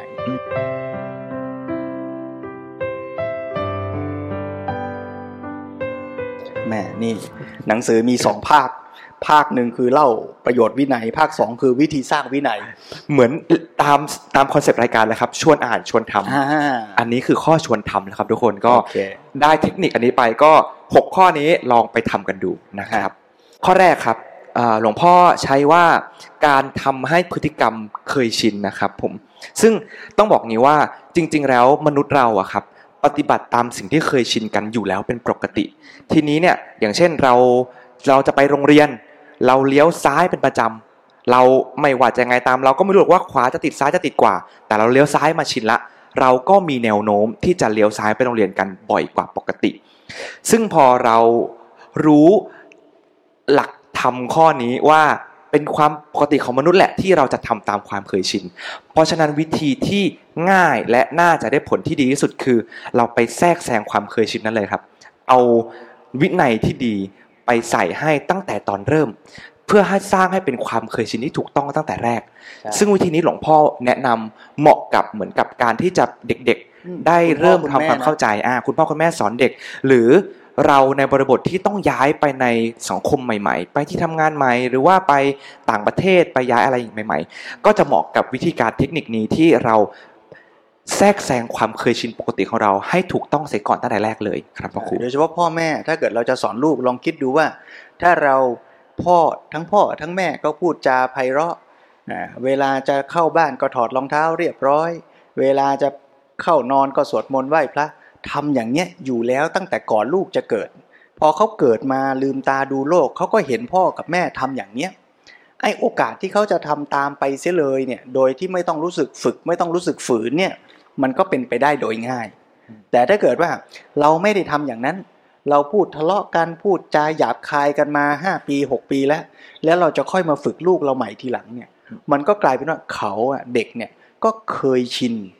ไปกับไอ้วินัยแบบที่ไม่ดีไปเสียแล้วอืมก็ต้องไปแก้จากลบให้กลับมาเป็นบวก แต่ถ้าเกิดว่าเราเริ่มต้นเจอกันใหม่ไม่ว่าในฐานะลูก หรือในฐานะสมาชิกใหม่ในสังคม พนักงานใหม่ที่เข้ามาในโรงในบริษัทของเรา ถ้าเราสามารถสร้างพฤติกรรมเคยชิน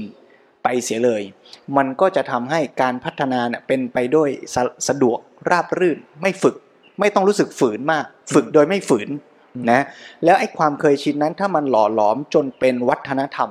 ไม่ว่าจะเป็นไม่ว่าจะเป็นวัฒนธรรมองค์กร หรือวัฒนธรรมในระดับประเพณีของสังคมชุมชนนั้น ก็จะทำให้คนในสังคมนั้นน่ะก็จะประพฤติไปในแนวทางที่ดีงามอืมโดยเป็นความเคยชินตามวัฒนธรรมนั้นไปเลย ซึ่งนั่นก็ส่งไปถึง ข้อเทคนิคที่ 2 ของเรานะครับ หลวงพ่อก็ให้เทคนิคที่ 2 ไว้ว่า ใช้วินัยที่ลงตัวแล้วเนี่ยซึ่งเนี่ยเมื่อกี้หลวงพระครูเมธได้บอกแล้วคือ ที่เรียกว่าวัฒนธรรมเนี่ยมาเป็นตัวช่วย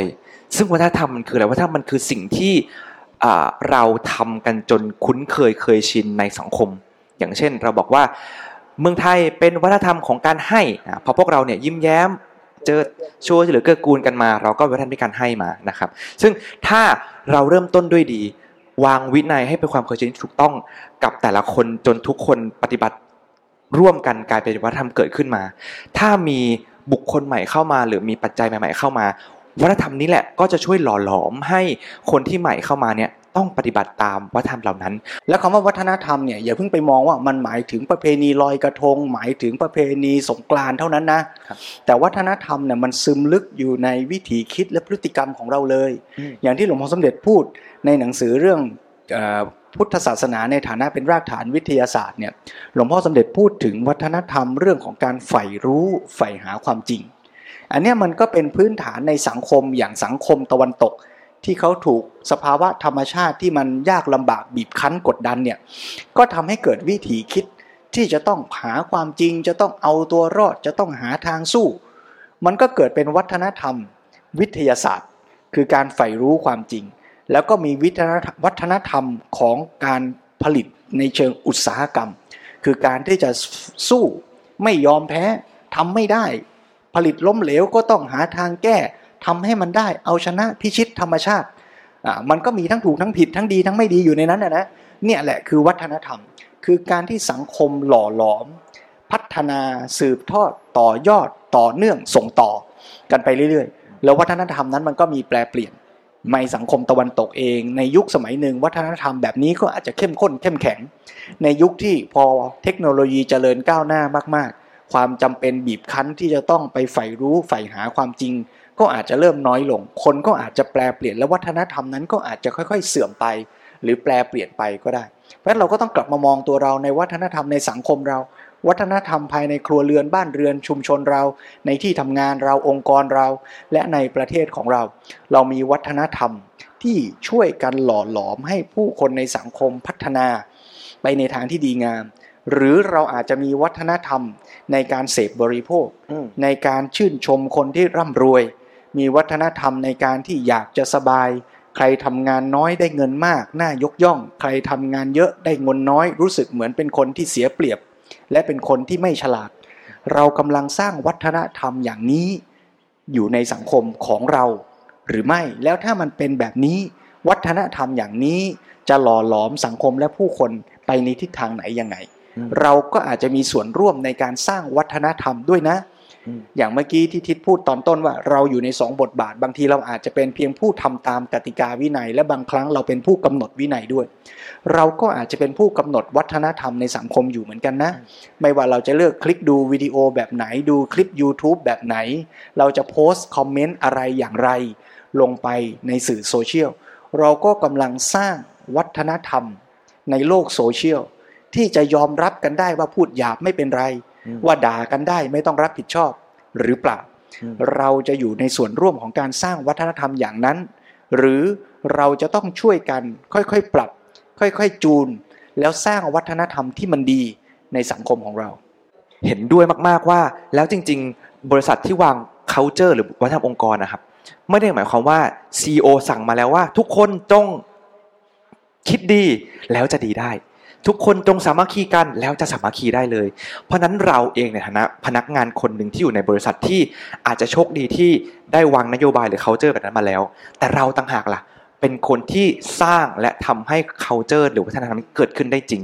ไม่ได้หมายความว่าถ้ามีนโยบายมาแล้วจะเกิดขึ้นได้เลย เราเท่านั้นที่เป็นคนสร้างมันขึ้นมาด้วยกันครับ อันนี้ก็ค่อนข้างเห็นมาว่าเราเนี่ยมีผลมาก ๆเลยนะครับ อันนี้เห็นภาพรวมในเชิงของเราทุกคนในสังคมมีส่วนร่วมด้วยกันครับแต่ในแง่ของตัวบุคคลแต่ละคนเองครับก็ต้องพัฒนาอย่างเป็นองค์รวมด้วยเหมือนกันครับอไม่ได้ว่าพัฒนาไปมองว่าการพัฒนาวินัยเนี่ยเป็นเรื่องทางพฤติกรรมอืมภายนอกเท่านั้น บางทีเราพลาดตรงนี้ เพราะเราไปคิดว่าเรื่องของวินัยคือกติกาที่คนแสดงออกต่อกัน แต่ไม่ได้มองไปถึงด้านในคือจิตใจและปัญญาอืมก็เลยเกิดวินัยในเชิงบังคับว่าอยากให้ลูก ดูแลต้นไม้ก็สั่งให้ลูกมารดน้ำทุกสี่โมงเย็นแล้วถ้าลูกมาทุกสี่โมงเย็นก็ถือว่าพัฒนาวินัยเป็นพฤเรีติยกรรบมร้อยที่แล้วดีดีแล้ว อย่างเงี้ยเรามองแบบไม่รอบด้านไม่เป็นองค์รวมนะเนี่ยคือแนวทางข้อเสนอในการเสริมสร้างวินัยข้อที่สามข้อที่สามอ่าข้อที่สามเนี่ยคือให้มองเป็นองค์รวมพฤติกรรมจิตใจปัญญาอืมอ่าแถมหน่อยไปพูดถึงเล่มหนังสือเรื่องคนรักป่าป่ารักคนหลวงพ่อสมเด็จก็ยกตัวอย่างเรื่องนี้ว่าจะสอนให้ลูก รักต้นไม้ดูแลต้นไม้เนี่ยถ้าเราไปมองด้านพฤติกรรมอย่างเดียว เราก็ออกกติกาอย่างว่าสี่โมงเย็นให้มารดน้ำต้นไม้ ความคิดความรู้สึกความอยากจะรดน้ำอะมันไม่เกิดขึ้น แต่ถ้าเรามองการพัฒนาวินัยอย่างเป็นองค์รวมไม่แยกขาดจากการพัฒนาจิตใจและปัญญา นั่นแปลว่าลูกจะอยากมารดน้ำต้นไม้ ก็ต่อเมื่อเขามีความรักมีความพอใจในต้นไม้อืมหลวงพ่อสมเด็จก็ยกตัวอย่างว่าพาลูกไปเที่ยวป่า ไปปีนต้นไม้ ไปถ่ายรูปกับคุณลุงต้นไม้ เกิดความรักคุณลุงต้นไม้แล้ว กลับมาบ้านก็ชวนให้เห็นว่าต้นไม้หน้าบ้านเราเนี่ยเป็นลูกเป็นหลานของคุณลุงต้นไม้ ที่เราได้ไปเที่ยวไปถ่ายรูปมานะ แล้วเราก็จะได้มาดูแลเขา มันเป็นการทำให้เกิดความรู้สึกในทางจิตใจที่มีความสัมพันธ์ มีความรักนะแล้วเราก็จะค่อยๆพัฒนาความรักนั้นมาเป็นพฤติกรรม คือมารดน้ำมาดูแลคราวนี้ลูกก็จะไม่ได้มารดน้ำเพียงเพราะว่าเป็นกติกาที่แม่สั่ง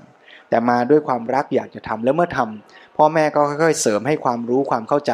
ว่าต้นไม้มีประโยชน์ยังไงต้องรดมากรดน้อยแค่ไหนผลลัพธ์จะเป็นยังไงปัญญาก็เกิดขึ้น เพราะฉะนั้นการพัฒนามนุษย์ต้องมองด้านพฤติกรรมจิตใจปัญญา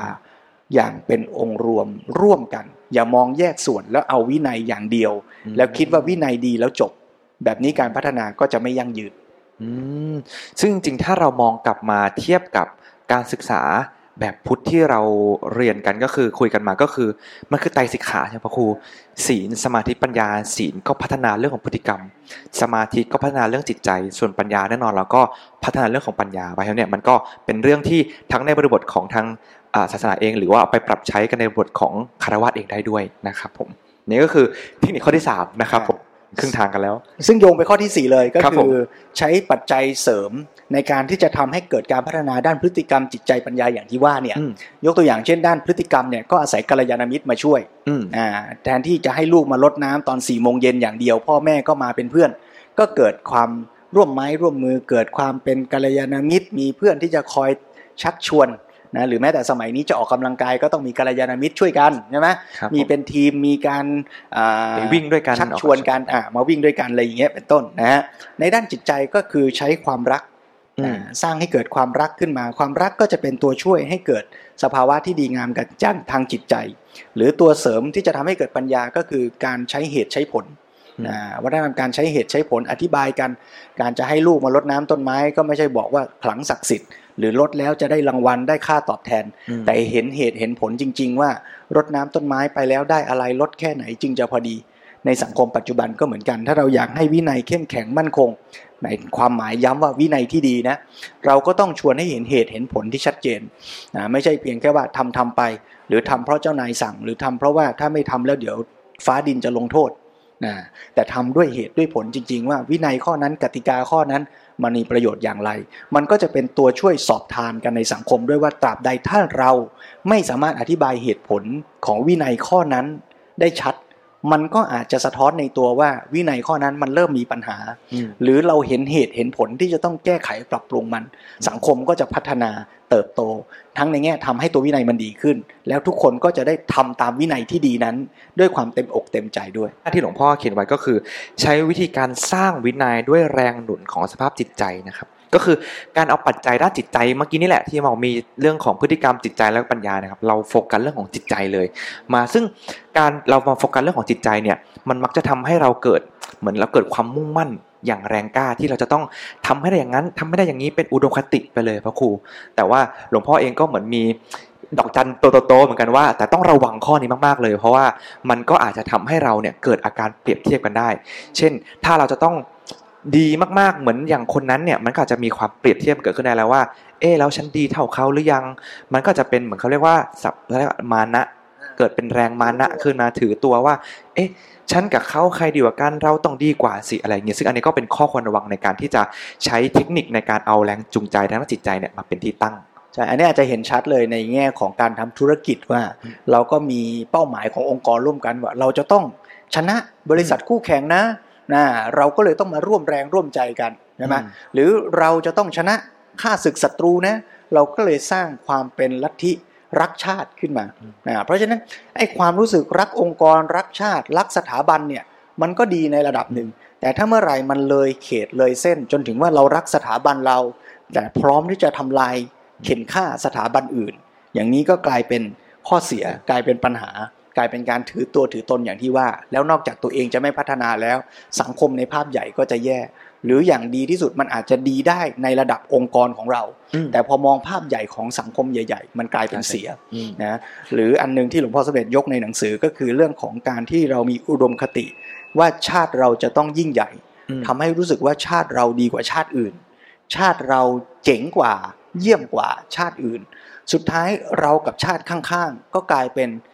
คู่ทะเลาะแข่งกันคู่แข่งคู่ขัดแย้งกัน แต่ในทำนองกลับกันถ้าเราต่างฝ่ายต่างก็เห็นคุณค่าของกันและกันอืมแล้วเรารักกัน ทั้งภูมิภาคเราอาจจะเจริญก้าวหน้าได้มากกว่านี้ก็ได้จับมือกันโตขึ้นไปอ่านะครับนั่นก็เป็นข้อที่ห้านะครับ ซึ่งข้อสุดท้ายครับเป็นเป็นเทคนิคการสร้างข้อกฎข้อบังคับขึ้นมานะครับ อย่างเช่น อย่างที่เราคุยกันตลอดนั้นก็คือ มีกฎหมายมีข้อบังคับ มีข้อบัญญัติที่ออกมาเพื่อบังคับ พวกเราให้เราปฏิบัติตามวินัยเหล่านั้นนะครับ ซึ่งจริง ๆ ก็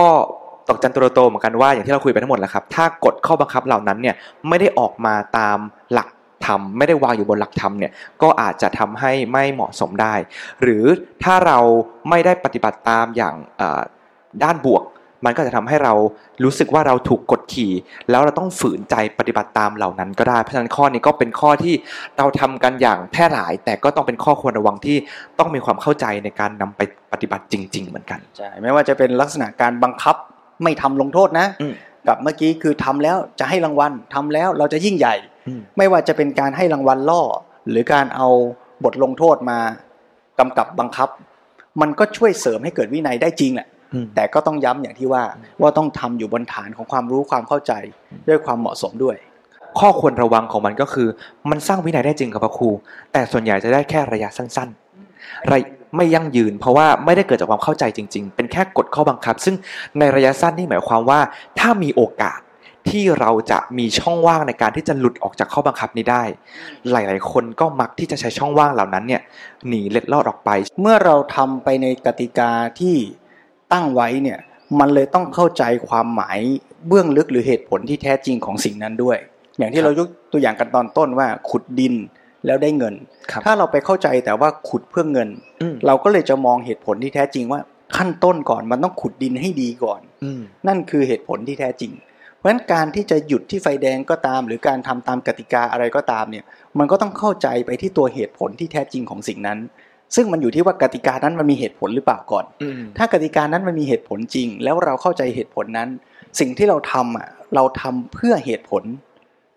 เราไม่ได้ทำเพื่อกติกาแล้วนะ เพราะเราเข้าใจเหตุผลไงเราเลยหยุดรถไม่ใช่หยุดเพราะไฟแดงหรอกแต่หยุดเพราะเพื่อความปลอดภัยของทุกฝ่ายไงอืมอ่าในหรือศีลที่เกิดขึ้นจริง ๆอะมันต้องเกิดขึ้นจากการปฏิบัติอย่างที่รู้เข้าใจด้วยนะมันถึงเป็นศีลอืมถ้าเกิดว่าเราอยู่แค่ระดับถูกบังคับให้ทำ อืมอ่ามันมันคือการทำตามข้อบังคับนะ มันยังไม่ใช่ภาวะศีลที่เราคุยกันตอนต้นด้วยนะอ่าครับ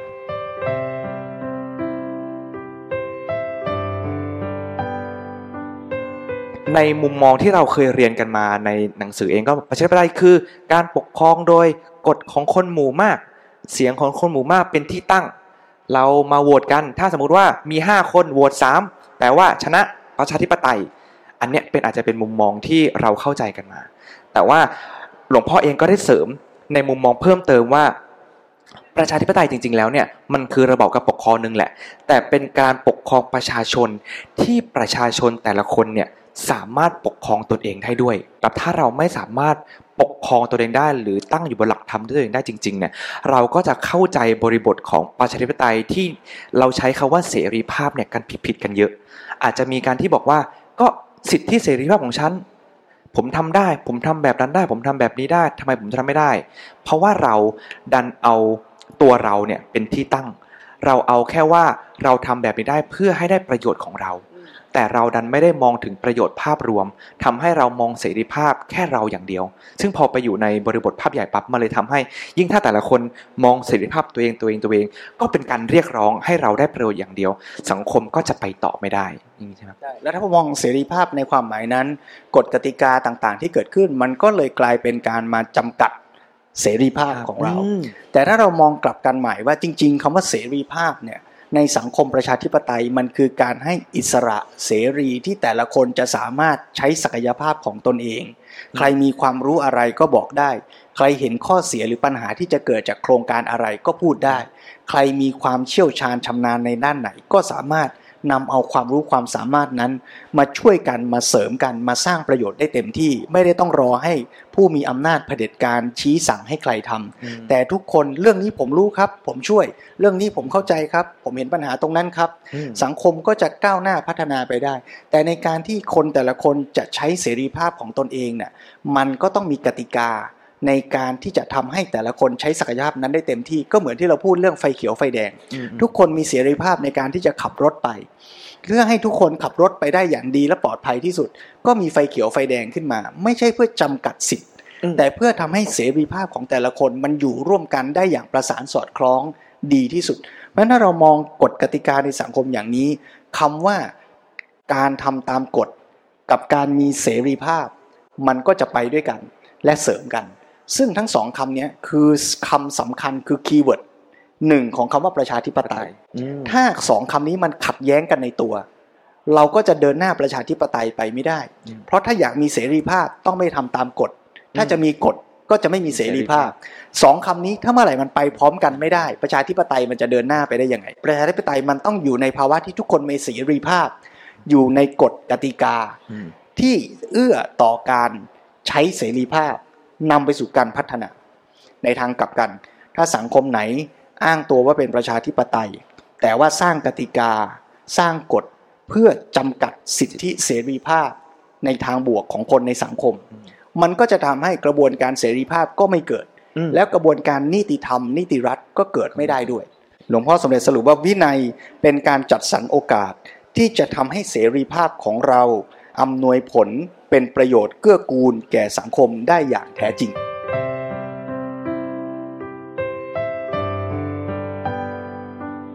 จริงๆ ความมีวินัยเนี่ยเรียกว่าเป็นแสงเงินแสงทองของชีวิตที่ดีงาม หรือเรียกอย่างว่าเป็นรุ่งอรุณของการศึกษาเลยด้วยซ้ำครับ ซึ่งจริง ๆ แล้วเนี่ย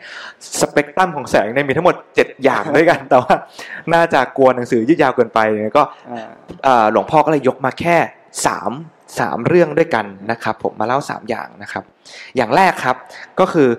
อกัลยาณมิตรครับผมแต่การกัลยาณมิตรเนี่ยเราวันนี้หลวงพระครูได้พูดไปในหัวข้อเมื่อกี้แล้วก็คือ เป็นทั้งผู้นำเป็นแบบอย่างที่ดีสร้างทั้งพฤติกรรมนำทั้งในเรื่องของจิตใจ แล้วก็สั่งสอนในเรื่องของปัญญาด้วยนะครับผมส่วนอย่างที่สองครับเรื่องของฉันทะครับก็คือมีทั้งความรักดี มีทั้งความใฝ่ดีคืออย่างกัลยาณมิตร กัลยาณมิตรเมื่อกี้เนี่ยอาจจะเป็นแรงปัจจัยภายนอกที่ทำให้เราอยากที่จะมีวินัยที่ดีมีมีการกระทำที่ดีขึ้น แต่อย่างฉันทะเนี่ยอาจจะเป็นแรงขับเคลื่อนภายใน ที่พอมีแรงปัจจัยภายนอกมาส่งเสริมละตัวเราเองเนี่ยก็อยากทำดีด้วยตัวของเราด้วย มีแรงมุ่นมั่นเป็นแรงขับด้านที่ดีของเราเองด้วยนะครับผมส่วนอันสุดท้ายเนี่ยอยากให้พระครูอัตตสัมปทาเนี่ยเป็นเรื่องที่แหมโอกาสจะได้ฟังเรื่องนี้น้อย ไม่ค่อยได้ยิน นะฮะยากเหมือนกันสามสามสามลำแสงที่หลวงพ่อสมเด็จยกมาเป็นหนทางที่จะเกื้อกูล หรือเสริมให้เกิดวินัยเนี่ยนะฮะข้อที่สามเนี่ยคืออัตตสัมปทาหมายถึงการทำตนให้ถึงพร้อม แปลอีกทีว่าเกิดจิตสำนึกในการฝึกฝนพัฒนาตน จิตสำนึกในการศึกษาใฝ่รู้ใฝ่ศึกษานั่นเองอืมแปลว่าเราเชื่อมั่นว่าตัวเราน่ะพัฒนาได้ ตรงนี้สำคัญ หมายความว่า ถ้าเราบอกตัวเองว่า ฉันทำไม่ได้หรอก ฉันจะเป็นคนดีให้กับสังคมไม่ได้หรอก ฉันไม่อยากจะเป็นหรอก ถ้าตั้งหลักกันอย่างนี้เสียแล้วเนี่ยไอกระบวนการที่จะเกิดระบบวินัยเกิดระบบฝึกหัดพัฒนาตัวเองมันไม่มีทางเกิดขึ้นเลย เพราะฉะนั้นขั้นแรกเรากลับมาเห็นศักยภาพของเราก่อนว่า เรามีศักยภาพ เรามีศักยภาพที่จะฝึกที่จะเป็นคนดีได้อืมอย่าไปหลอกตัวเองว่า ฉันทำไม่ได้หรอกอืมดูสิมีคนเร็วๆคนที่ไม่ทำตามวินัยตั้งเยอะ ฉันก็เลยสมาทานเป็นหนึ่งในนั้นเสียเลย ดูสิไม่เห็นมีใครมาทำงานตรงเวลาสักคนหนึ่งอืมเราก็จะได้ข้อสรุปในใจทันทีว่าอ๋องั้นฉันไม่ต้องมาก็ได้ เมื่อเราเซตไมเซตอย่างนี้เสียแล้วเนี่ย ไม่ต้องไปพูดถึงว่าจะพัฒนา เราจะฝังตนเองขุดหลุมกลบและปิดให้มิดอยู่ในหลุมแห่งการไม่พัฒนานั้นอย่างแน่นอน ข้างๆเพื่อนๆที่กบหลุมมิดไปก่อนหน้าเราเรียบร้อยแล้ว เพราะฉะนั้น เราลองตั้งคำถามถามตัวเองชัดๆ ว่าจริงหรือไม่จำเป็นหรือเปล่าที่เราจะต้องสมาทานตนเป็นคนเลวคนสุดท้ายของโลกอืมเพราะถ้าเมื่อไหร่เราพูดว่าคนนั้นยังไม่ดีคนนั้นยังไม่ทำฉันก็ไม่ทำแปลว่าเรากำลังตั้งหลักปักฐานว่า ขอให้ทุกคนในโลกดีให้หมด ดีทุกคนเสียก่อนแล้วฉันจะยืนหยัดอยู่เป็นคนเลวคนสุดท้าย เพื่อโอ้โหผมชอบมุมนี้มากเลยครับ เพื่อโอ้โห แล้วแล้วโลกใบนี้มันจะต้องรอให้ทุกคนเป็นซูเปอร์แมนไปหมด แล้วเราจะกลายเป็นไอตัวโกงตัวสุดท้ายในโลก แล้วถึงจะไปค่อยเป็นซูเปอร์แมนตามเขาอีกทีแล้วเราหนึ่งก็จะอ๋อนี่ไงทุกคนดีแล้วเอาละงั้นวันนี้ฉันก็จะดีแล้วล่ะเหรอเราจะไม่คิดว่าเอ้ย เราจะเริ่มเป็นคนดีสักคนหนึ่งในโลกที่จะช่วยกันแล้วพาให้โลกนี้มันดีกันหรือเพราะฉะนั้นถ้าเราสมาทานว่าฉันจะเป็นคนเลวคนสุดท้าย และฉันดีไม่ได้หรอก มันก็ไม่พัฒนา เพราะฉะนั้นอืมอัตตสัมปทาจะต้องเริ่มต้นจากการที่เราเห็นว่าเราฝึกได้เว้ย เราดีได้นะอืมแล้วเราก็จะค่อยๆช่วยกันทำให้อืมโลกนี้มันดีขึ้นตามกำลังที่เราจะทำได้นั่นละนะฮะอีกข้อหนึ่งในเจ็ดข้อเนี้ยหัวท้ายหลวงพ่อบอกว่าสำคัญคือกัลยาณมิตรกับโยนิโสมนสิการ ตรงกลางห้าข้อคือศีลสัมปทา ฉันทสัมปทา อัตตสัมปทา ทิฏฐิสัมปทา อัปปมาทสัมปทา อืมอ่าข้อย่อยๆ โยมไปศึกษาอ่านเอานะใครสนใจไปดูในหนังสือพุทธธรรมได้ แล้วก็หนังสือรุ่งอรุณแห่งการศึกษาครับผม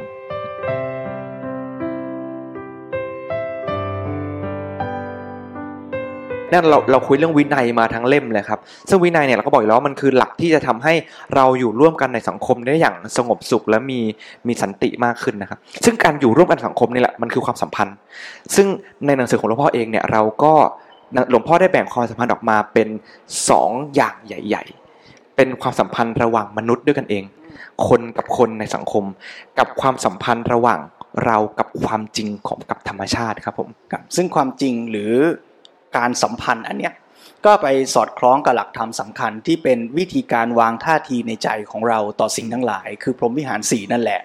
หมายความว่าไอ้ท่าทีระหว่างเรากับมนุษย์เนี่ยมันก็แสดงออกด้วยความที่อยากจะให้มนุษย์ ดีอืมคือไม่ได้อยากจะทำร้ายมนุษย์ ไม่ได้อยากจะทำร้ายเพื่อนครับอยากจะให้เพื่อนดี ถ้าเพื่อนอยู่ในสถานะที่เป็นกลางๆอยู่ ก็อยากให้เขามีสุขเรียกว่าเมตตา ถ้าเขาอยู่ในสภาวะทุกข์มีปัญหา เราก็อยากจะทำให้เขาพ้นจากความทุกข์นั้น ก็เรียกว่ากรุณาอืมถ้าเขาดีแล้วประสบความสำเร็จ เราก็อยากจะส่งเสริมสนับสนุนให้เขาดียิ่งขึ้น ก็เรียกว่ามุทิตา สามข้อนี้เป็นพื้นฐานระหว่างมนุษย์กับมนุษย์ว่าเราเจตนาปรารถนาดีต่อเขา แต่หลักสำคัญที่เราต้องไม่ลืมก็คือว่า ไม่ว่าความสัมพันธ์ระหว่างมนุษย์มนุษย์จะตั้งใจอย่างไรก็ตาม จะต้องไม่ผิดเพี้ยน บิดเบือน บิดเบี้ยว